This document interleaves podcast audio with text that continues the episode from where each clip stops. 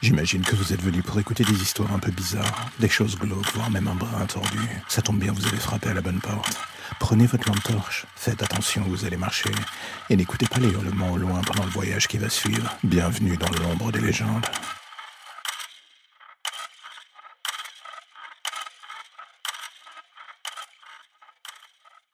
On imagine souvent que sa vie sera toujours sans souci. Au pire, on aura une vie banale entourée de gens qui le sont tout autant. Et le plus affreux dans l'histoire est qu'on finit presque par s'y faire avec le temps. On se dit qu'on verra si le destin nous tend la main et nous offre une porte de sortie vers quelque chose de meilleur. Pendant des années, j'ai attendu ce moment. Et un jour, je l'ai enfin rencontré. Vous savez, la femme qui vous remet en état de marche sans forcer, qui vous équilibre et vous redonne au final ce que vous attendiez depuis si longtemps un sens à votre vie.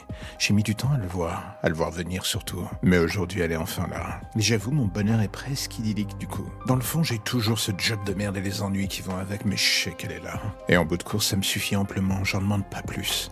Chaque soir en entrant, je la retrouve endormie ou m'attendant dans le canapé. On discute, on mange, on fait l'amour, on vit en quelque sorte. Et là encore, ça me suffit pleinement. Je suis bien et c'est tout ce que je voulais. Ce soir, alors que je suis bloqué dans les embouteillages, je me demande si elle m'attendra ou si elle sera déjà endormie. C'est le cinquième message que je lui laisse, elle répond pas. J'en déduis qu'elle dort. Faudra que je sois silencieux en rentrant du coup. Quelques minutes plus tard, en garant la voiture et en rentrant dans l'ascenseur, je repense à notre soirée d'hier. Son sourire, ses mots, je crois qu'elle est la seule chose qui me fasse me sentir aussi heureux d'avoir un sourire d'abruti en parlant d'elle. En rentrant dans l'appartement, j'avance à pas de loup vers notre chambre. Comme prévu, elle est sur le lit enroulée dans sa couette, elle dort. Je fais pas de bruit et je passe le long du lit pour arriver sur mon côté. Je me déshabille et m'apprête à rentrer dans le lit pour dormir à côté d'elle. Quand soudain je vois ce petit mot posé sur mon oreiller, je me dis qu'elle a une idée en tête, une surprise qui se profile. Mais en ouvrant le papier, ce que je lis me glace le sang. Ce sont des simples mots adressés à moi. Je te promets, elle n'a pas souffert. Et là, en allumant la lumière d'un coup, je vois alors le sang qui recouvre nos draps. Mais il est déjà trop tard. Elle est morte depuis longtemps.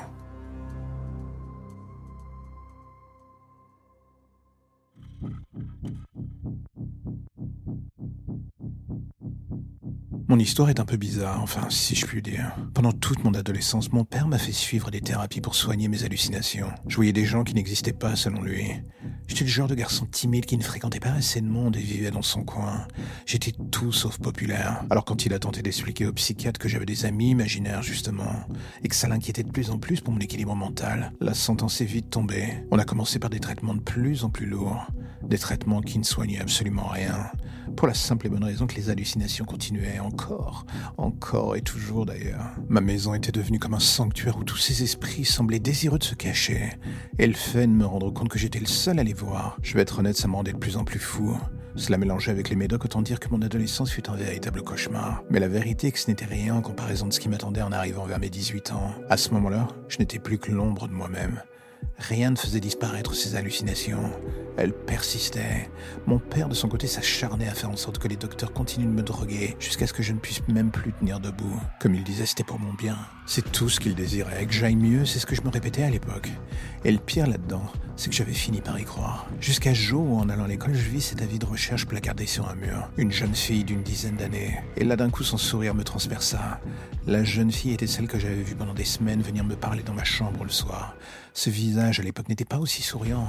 C'était autre chose. J'avais cru à une hallucination encore une fois, mais d'un coup, une autre vérité se mettait enfin en place dans mon esprit. Et ce soir-là, en rentrant de l'école et en voyant surtout les voitures de police garées en file indienne devant la maison, je compris que quelque chose allait changer dans mon existence. Sur le porche d'entrée, un drap blanc sanglanté. En dessous de ce dernier, se trouvait un corps étendu. Quand les policiers m'empêchèrent de passer, je compris que c'était mon père. Mon père, cet homme que j'avais pris pour mon sauveur depuis si longtemps. L'homme qui était mon idole était en fait un tueur d'enfants. Pendant des années, la vérité c'est que je n'avais jamais rêvé. C'était juste les esprits de ses victimes qui m'avaient hanté. Pourquoi? À vrai dire, j'en saurais jamais rien. J'ai essayé d'avertir les gens à l'époque, mais personne ne m'avait cru. Il avait compris, lui, de son côté, que j'étais un danger. Alors du coup, vu qu'il ne pouvait pas me tuer, il m'a mis hors d'état de nuire psychologiquement en me faisant passer pour un fou. Cette histoire, c'était il y a des années. Aujourd'hui, je suis guéri. Et je n'ai plus ces visions. Enfin, du moins, c'est ce que j'essaye de me dire. Et de toute manière, quoi qu'il arrive, les seuls enfants que j'ai sont ceux enterrés sous la dalle de béton de la cave. Plus aucun d'eux ne viendra jamais me parler. Jamais.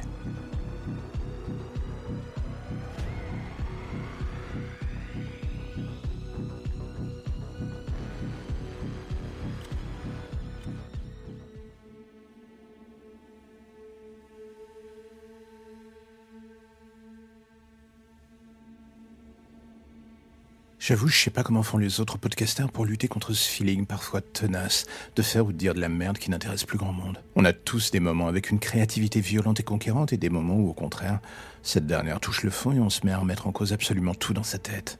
Dernièrement, j'ai ralenti la donne en termes de prod. J'avais l'impression d'avoir moins de choses à dire, de ne plus savoir correctement les dire, et parfois, pour être honnête, de juste moins m'amuser à les dire. Un sentiment banal au final. Du coup, je pense que comme beaucoup, vous connaissez les effets secondaires qui viennent à frapper à la porte. On se pose 20 000 questions, souvent les mauvaises, et la plupart du temps, on se met à ressasser tout ça jusqu'à l'écœurement. Est-ce que c'est une bonne chose? J'ai envie de dire non.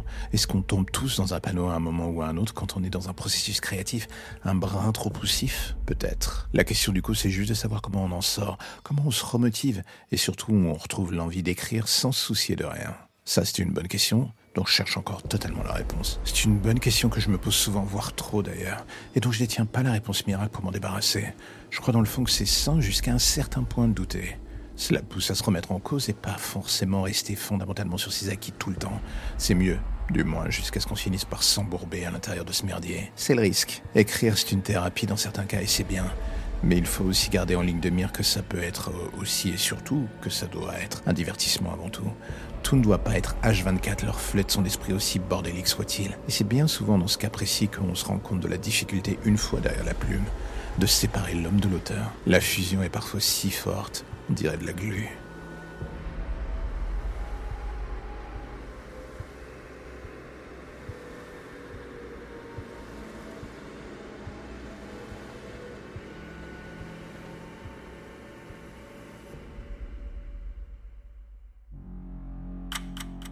La lumière au bout du tunnel, voilà ce qui vous ramène enfin vers votre petite existence si tranquille.